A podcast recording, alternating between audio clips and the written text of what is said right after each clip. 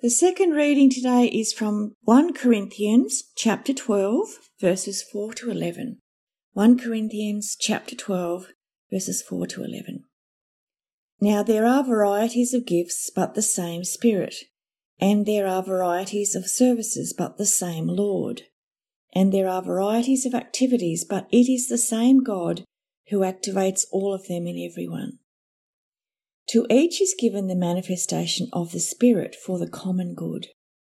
To one is given through the Spirit the utterance of wisdom, and to another the utterance of knowledge according to the same Spirit.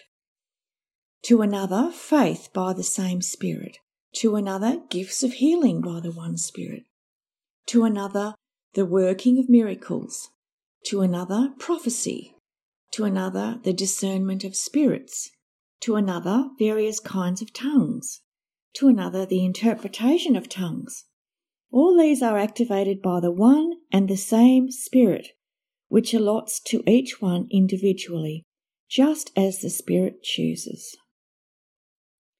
And the next reading is 1 Peter chapter 4 verses 10 to 11. 1 Peter chapter 4 verses 10 to 11.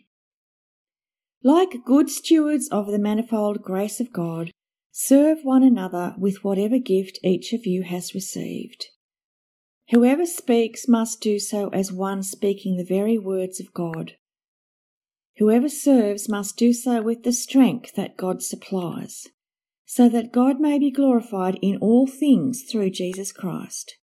To him belong the glory and the power for ever and ever. Amen. Here ends the readings.